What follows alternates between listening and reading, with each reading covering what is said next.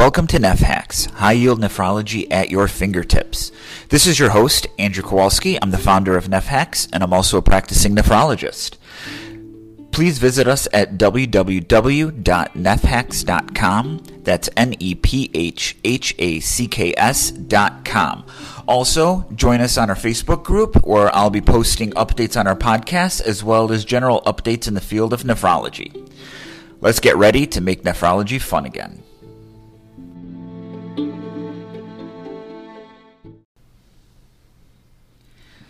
Hi, and welcome back to another episode of Neph Hacks. So, on our last podcast, we were talking about hyponatremia, and please review that last one as much as possible. We did cover a lot of information, especially talking about the semantics involving, well, I call them semantics, but involving the use of hydration and volume and some of the physiology behind it. So, now I want to take this little step further and I want to talk about um, moving down the spectrum of hyponatremia. So when we first were talking, I said, you know, first thing to do is take a look at the sodium. What's the sodium? And that's going to help drive what direction you're going to go. And then we talked about serum osms. And basically, I think checking a serum osm has very little utility in the grand scheme of things in terms of hyponatremia. I think it does benefit in certain instances, especially if you don't know the history or if someone was found down and unresponsive and you don't know what they might have ingested and so forth, completely valid. It needs to be done. It's actually a really good tool, super fast to get back, and you can start treatment immediately. But for all intents and purposes, outside of that, you're going to know what's happening based on the story that you get in the labs. Same thing with ISO. You're pretty much not going to see this anymore because of the way the new lab equipment works. And worst case scenario, just send out a uh, VBG. I mean, ABG if you want, but VBG is even easier because you can just get it from any venous site and then send it for lytes. And then you're going to get your sodium, your potassium, and all that, and you're going to know what your sodium is. So the vast majority is right here. It's hypovolemia, right? And then this is where we have to assess volume status. And this is where I was saying that volume implies sodium and water, but hydration implies just water. And that's what we talk about um, in terms of sodium concentration. So, what we're saying here is that in this category, this patient is overhydrated, but volume down. This patient is, so this is an euvolemic, this patient is overhydrated but volume neutral. And this person is overhydrated and volume overload. Okay? So, let's go with hypo, because hypo is one of the easier ones. So, when we talk about hypovolemic, you know, this is kind of like the standard um, question, and we see this a lot, right? So, and it's really intuitive too, right? So, this is a patient who, you know, comes in with decreased blood pressure, orthostasis. Then they also have um, maybe a syncopal episode. Then they also have, you know, the increased skin turgor, you know, all that stuff. So their volume down, AKI. You know, let's not forget that. We are a nephrology group. So AKI. And what ends up happening is, you know, you get it from the story, right? Did they hemorrhage? Did they, you know, become volume deplete? And this is from diuretics. This is from vomiting. More commonly, diarrhea. All right? So, what happens here? If you check the urine studies, right? So, what you're going to look at is you're going to see your urine sodium is going to be less than 20. Your urine osms are going to be greater than, I'm going to say, well, I guess it all depends, but I'm going to say it's greater than 300. So we'll just assume for the sake of this that your normal serum osm is 300. Okay? So we'll say that the serum osm is going to be, uh, urine osm is going to be greater than your serum osm, than your normal serum osm. Okay? And what does this tell you? This tells me that whatever's getting to the kidney, the kidney is going to hold on for dear life. And because of that, the urine is concentrated. Now, here's the thing. What happens if you send out your urine lytes and they don't come back in time, but you can get a urine dip back, right? Well, the urine dipstick has something called a specific gravity, right? Or just the UA in general, right? So your specific gravity, one point, and I think we talked about this, 1.010 to 1.016, it's usually about 1.014 ish, you know, somewhere around there, is considered isosthenuric, which is normal, uh, which means that the urine osms, right, or what the composition has an osmolality as similar to the serum, right? So that means it's going to be around 280, 300, give or take, right? So if your specific gravity is north of 1016 or 1.016, then to me that means that your urine is exceptionally concentrated, right? So it kind of fits an elevated osm. But if you're less than 1010 or 1.010, then you're dilute. So I'm just writing down dilute and concentrated. Concentrated. So what does that tell me? Well, if the urine is dilute, then this isn't that high. So we'll get into a little bit more of the physiology, but just kind of teasing you on this one.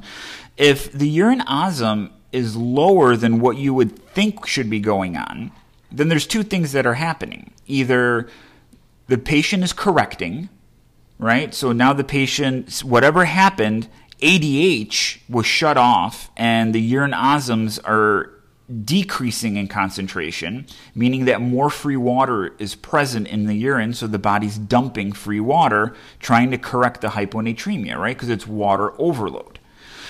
Or maybe they can only concentrate to a specific um, a specific range, and we'll get to that in a second when we talk about a washout of the concentration gradient. So that's hypovolemia.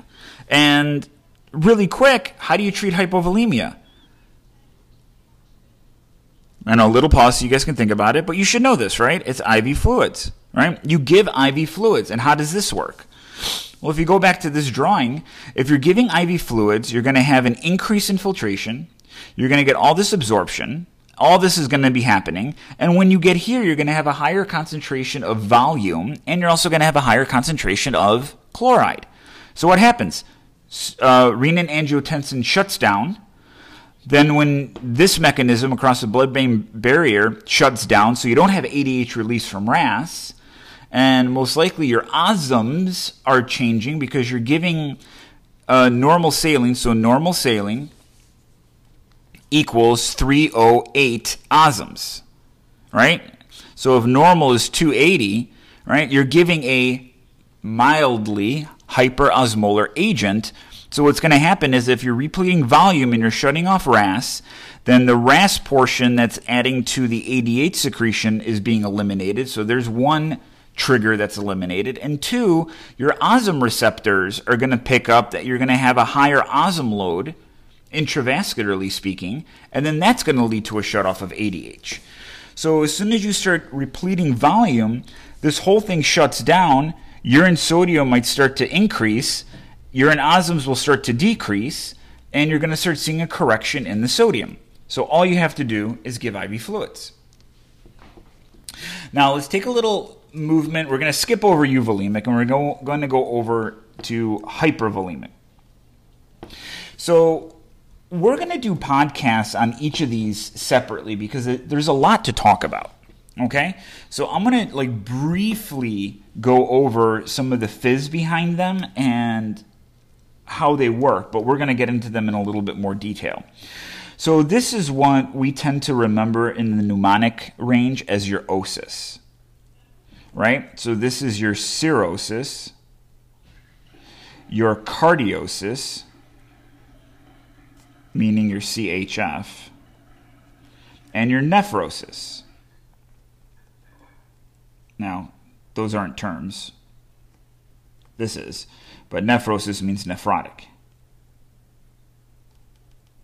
Okay? So these are the typical ones that will lead to it. Now, if you see hyponatremia in any one of these, that is a poor prognostic indicator, right? And we'll circle back to that in like five minutes because this is what I want to get across. If you check the urine sodium on these individuals, right, and you check the urine osm on these individuals, right? Now remember, they have edema. So you already figured out their volume status. So you technically don't have to check this. But what if you didn't see them yet, right? You know, you got a call from the ED. ED told you that this patient, you know, came in, there's hyponatremia, yada, yada, yada. You're like, great, send out the urine lytes. You see the urine lytes before you see the patient. And then, you know, you start creating a differential. What I'm going to tell you is that if you don't know or if you don't do a proper exam, you know, you can come up with whatever scenario where you're not aware of the edema, then what you're going to see urine lyte wise is a little confusing because your urine sodium is going to be low and your urine osm is going to be high. And that's really confusing because that means this looks just like your hypovolemic patients. And the reason being is that these individuals are all or they all have an effective decrease in intravascular volume. All right. So I apologize for the people that are on listening to the podcast and there's all these pauses and you know me speaking really slow and that's just because I'm writing things down on the sheet of paper for the video. But so this is what we have we have an effective intravascular volume depletion. So, what does that mean? Well, what happens when you're cirrhotic? What happens when you have CHF exacerbation? What happens when you have nephrotic syndrome? All of this leads to volume overload, right? And volume overload, we talked about edema, maybe an increase in blood pressure, right? But there's a mishap. So, when we talk about cirrhosis, what are the key features of cirrhosis? Well, they have a decrease in albumin, they have a decrease in blood pressure, they have vasodilatation, right? And what does all this lead to? Well, a low blood pressure means low perfusion. Vasodilation, which will lead to low blood pressure, implies low perfusion, so we have low perfusion. But then we also have hypoalbuminemia. So, what is albumin? Well, when we look at your artery, capillary, and then vein, right? You have blood flow going to, through the arterioles into the capillaries. It all spills out. And this is all done by hydrostatic pressure, right? So blood pressure, in other words. So all of it gets squeezed out. And then what happens here? All that fluid with the waste products, because this should be all nutrients, with all the waste products getting pulled back into circulation. But what's driving it? Albumin or oncotic pressure. So it's a magnet. So if your albumin is low, you don't have the magnet. So you might get some of the fluid back in, but you're not going to get all of it, right? So this is going to start to accumulate, and you're going to start to accumulate fluid in the tissue. So that's how you get edema and cirrhosis. And what happens is, because you have edema and all this volume that you have is spilling into the tissues, intravascularly you're depleted. So the kidney is appropriately seeing a decrease in volume and is appropriately sending RAS initiation, so renin, angiotensin 1, angiotensin 2, aldo, is appropriately then stimulating ADH, but is inappropriately leading to water retention and sodium and water accumulation. So these people have edema and they end up having hyponatremia, right? What's part of the MELD score? It's hyponatremia. So these are poor prognostic indicators.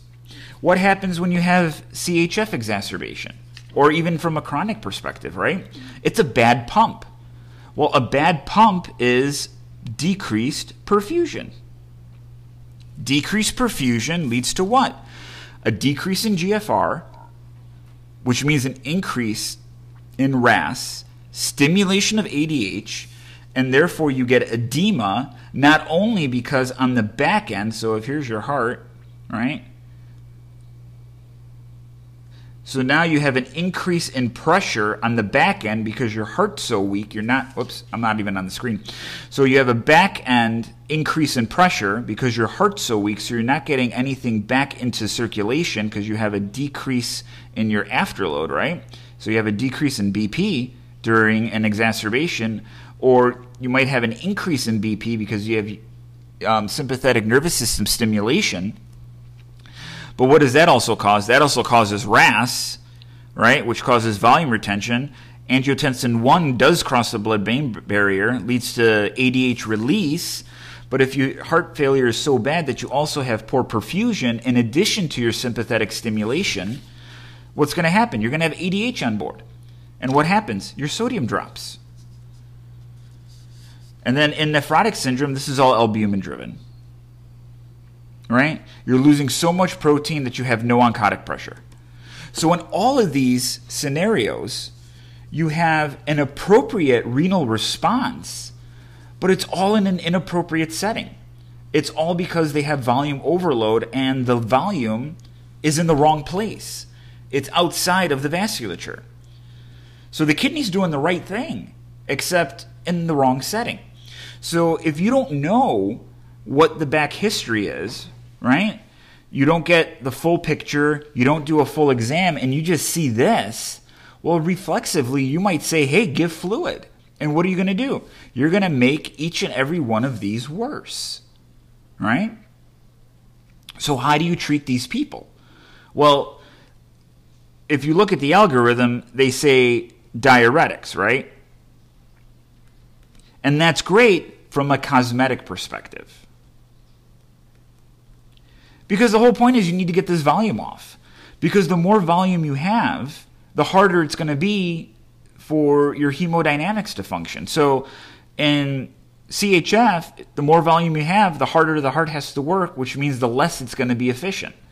If you overload in a cirrhotic patient, well, they're just going to get puffy. You're going to have ascites. And then what happens? Their normal cardiac function might turn into a diastolic cardiac function right? And we'll talk about that when we talk about cardiorenal syndrome and we talk about HRS. And then in nephrotic syndrome, it's just terrible, right? They start filling up with fluid, filling up with fluid, filling up with fluid. So the treatment is diuretics for cosmetic, but you want to treat the underlying condition, right? How do you treat heart failure? Well, actually, in this case, you do give diuretics because you want to reestablish better hemodynamics, right?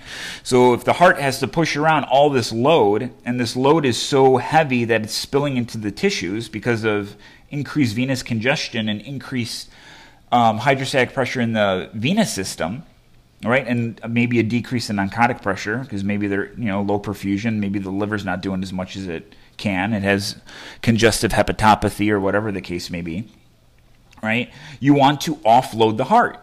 If the heart is meant to lift 50 pounds, let's say, and now you're overloaded, and the heart's supposed to beat at 60 pounds a minute, or in other words, lifting the 50 pound weight 60 times above its head, and now you add 70, 80 pounds to it, and you expect it to do the same amount of work, it's not going to happen. It might for a brief period, and then it's going to start to slow down. But if you offload the heart and you take that 50 pound weight away and you give it 30 pounds, yeah, it can do that all day. And that's how you get a heart failure patient back on board, right? You improve their hemodynamics by either improving their contractility or you offload them so there's less of that to move around. It makes it easier. So that's why we always want to keep heart failure patients just below the cutoff of being on the drier side. In nephrotic syndrome, it's all about cosmetics, right? We give the diuretics to get the volume off, right? Because the worst thing you can do is become sedentary in any of these conditions. So we get the volume off, and then we treat the underlying condition. What's causing the nephrotic syndrome, right? Is it diabetes? Is it minimal change? Is it membranous? Yada, yada, yada. And you go after all those conditions independently. And then in cirrhosis, what do you do? Well, what's the problem? You have a decrease in blood pressure and vasodilatation. So what do you give? You end up giving a pressor. You have decreased albumin, so you can give albumin, right? Now it's transient, but at least it can help. It can help pull that because technically in a cirrhotic, the heart and the kidneys work well. All right, it's just the liver's failing. So if you pull all that fluid back into circulation, it should be able to be pumped to the kidney, and the kidney should be able to get rid of it. So you really don't have to do anything extra from that perspective except get the magnet on board and pull it into circulation. Now, the other thing is, you know, where else is a lot of this blood situated? Well, it's sequestered, right? It's in the splanchnic circulation. So what do you do? You give something to squeeze everything back into circulation, so you're filling up the vasculature and increasing delivery to the kidney so you can get rid of all this volume. But again, not knowing this or not doing a good enough exam and just seeing this, you can really hurt these people just by giving fluid. So I want to keep that in mind. So even if you're looking at test questions and you quickly look to what the labs show and the labs show this reflexively you might want to you know you might scan the answer choices and pick give fluid because this is what you're seeing but you got to read what's being um, what's being described do they have edema do they or might they have any of these conditions so just a little fair warning there so now let's talk about euvolemia. So euvolemia is interesting because euvolemia is where the volume component is fine. So if we go back to this picture, RAS is not on board. You have adequate GFR, you have adequate you know, removal of solutes, removal of water. You have adequate flow and adequate chloride delivery, so this is not on board. The problem is you have other reasons for ADH to be stimulated. So in this case, we eliminate the first part, the sodium and water reabsorption, so you have disproportionate zero to water. So you're just accumulating water. So in this case, it's only ADH. Or in other words, SIADH, symptom of inappropriate ADH release. So what are you going to see from the urine study perspective? Well, you're going to see a urine sodium that's high. So I'm going to say it's greater than 50, might even be higher than that depending what the person's eating. Right? You might see urine sodiums of 100 you know, it's not uncommon. And then you're going to see a urine osm of what? Greater than 300. And why is that? Well, all this, all the contents is making through. You're getting all this processing done, right? Because we talked about all this processing in the tubules and in the concentration gradient. And once you get to here, you're not really absorbing much because you don't have the stimulation to absorb, but this is hyperactive. You have all these aquaporin channels embedded. So what's going to happen? You're going to start absorbing all that water. So again, you're reabsorbing the water and the urine's becoming concentrated. So you're going to have one, a lot of sodium in the urine, which is going to lead to an increase in urine osms, but then you're also removing a lot of that free water to make it even more concentrated.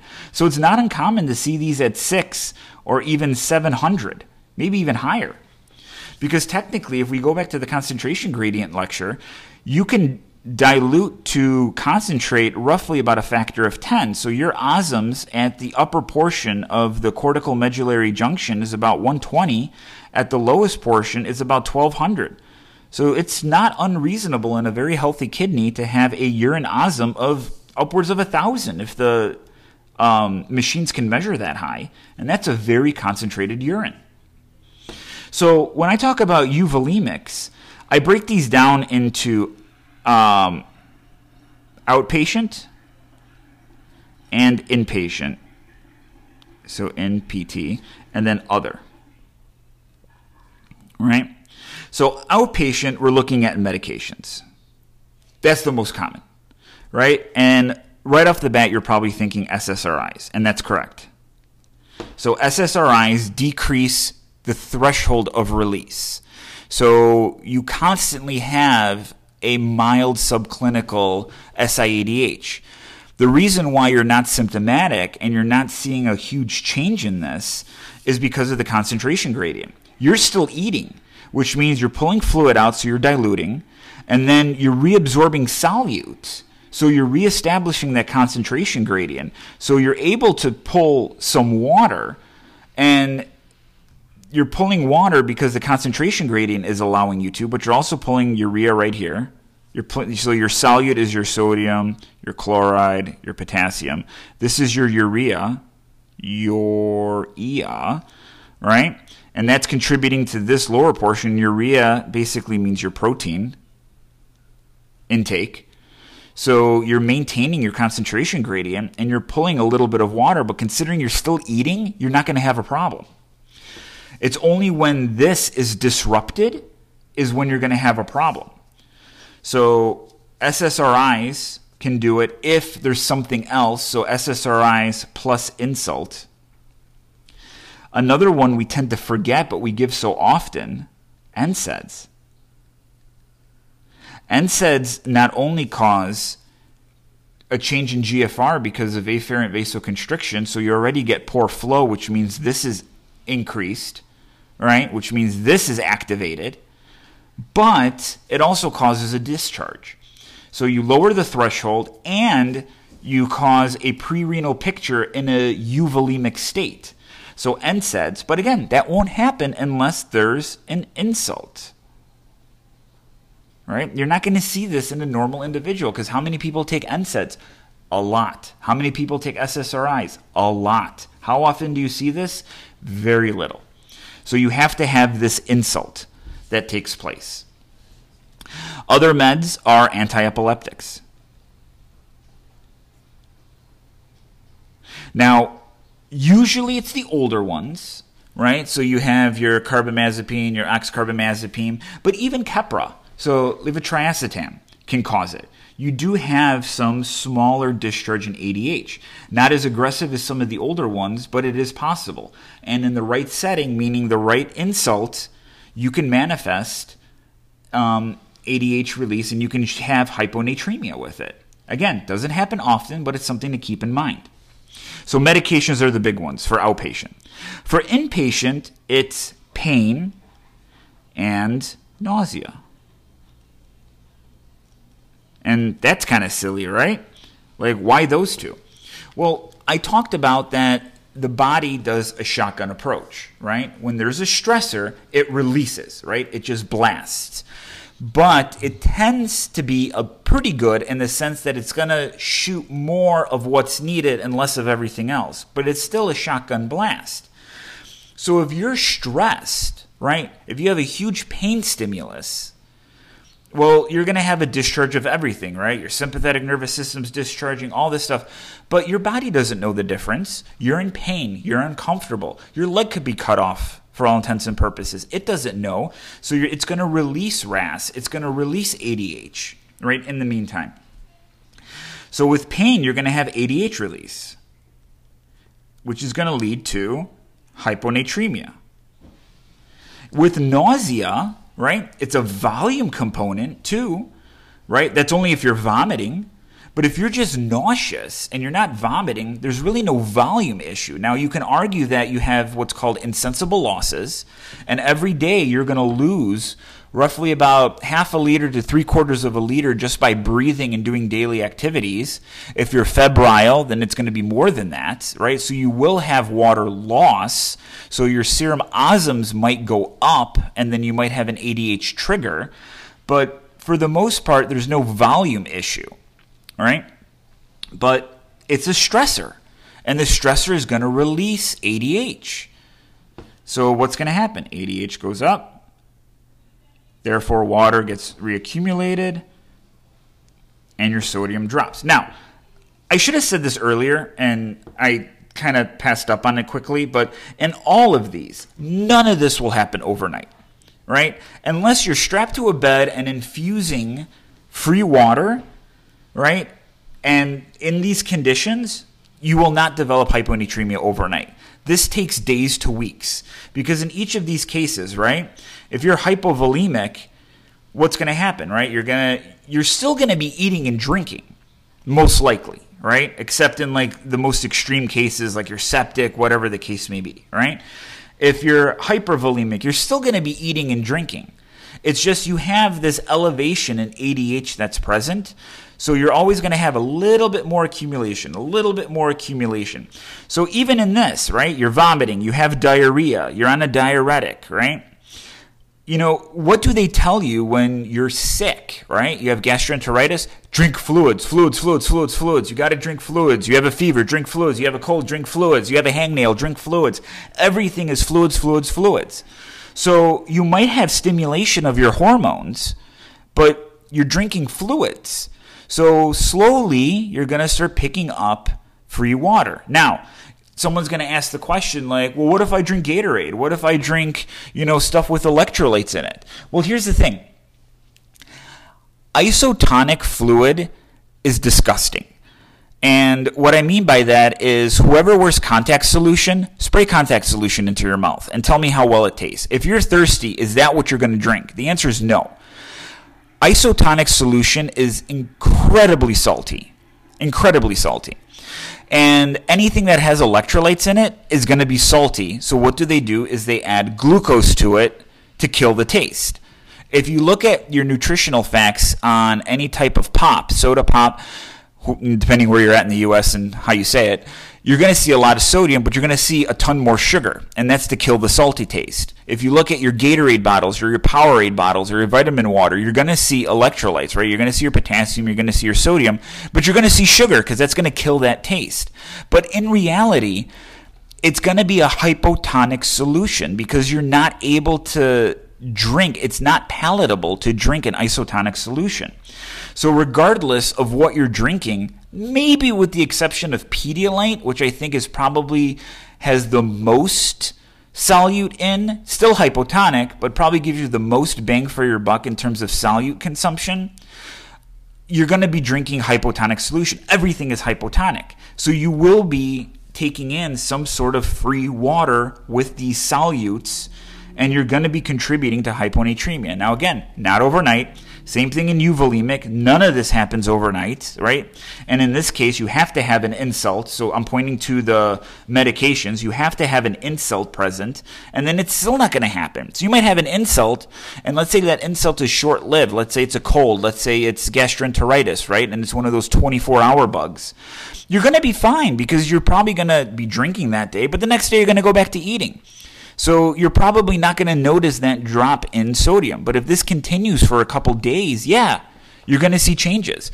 And then part of the reason why you're feeling so awful is because of the hyponatremia, right? It might be related to whatever's happening that's causing you to be hypovolemic or hypervolemic, but it's the hyponatremia that makes you feel terrible, right? You feel lethargic, you have the brain fog, you end up having um, you end up having muscle spasms and all that.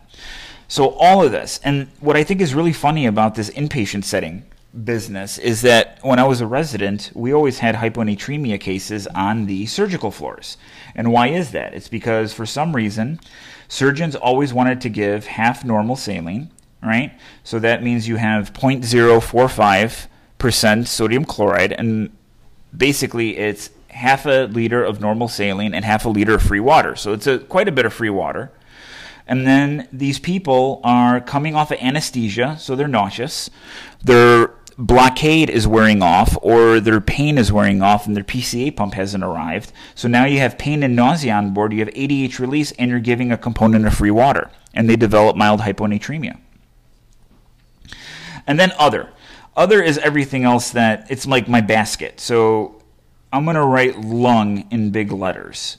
So anything in the lung will cause ADH release because it's a stressor. Think about it. What if you can't breathe? It's a stressful situation. You're going to have all your hormone releases, you're going to have ADH release. So if you have pneumonia, and we see this a lot during flu season. We see this with COVID. COVID attacks the lungs and enters the ACE2 receptors. So you're going to see a COVID pneumonia. We see hyponatremia with COVID patients. If you have a lung contusion, right? That's damage to the lung. That's a stressor. It hurts when you breathe. It's not comfortable by any means. You're going to have ADH release. And then ultimately, you're going to have your cancers.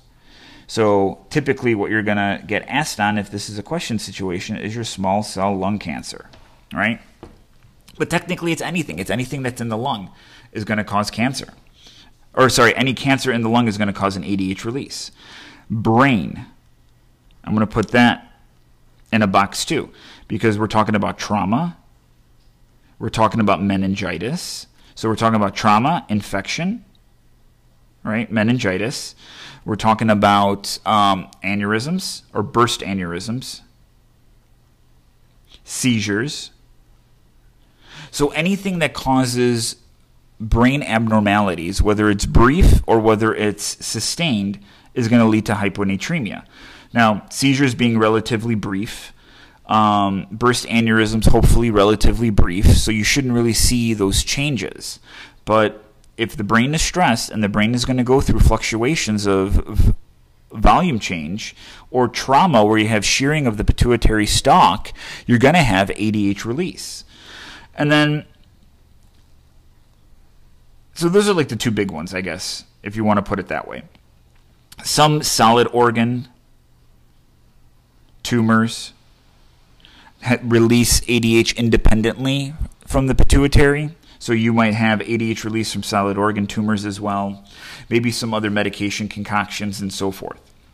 So what do you do in this case? Well, in this case, you don't give fluid because you're going to make it worse, and I'll explain how that happens. You don't really necessarily diurese them because there's no volume issue that's going on or whatnot, but you want to get the fluid off. So what do you do? You fluid restrict.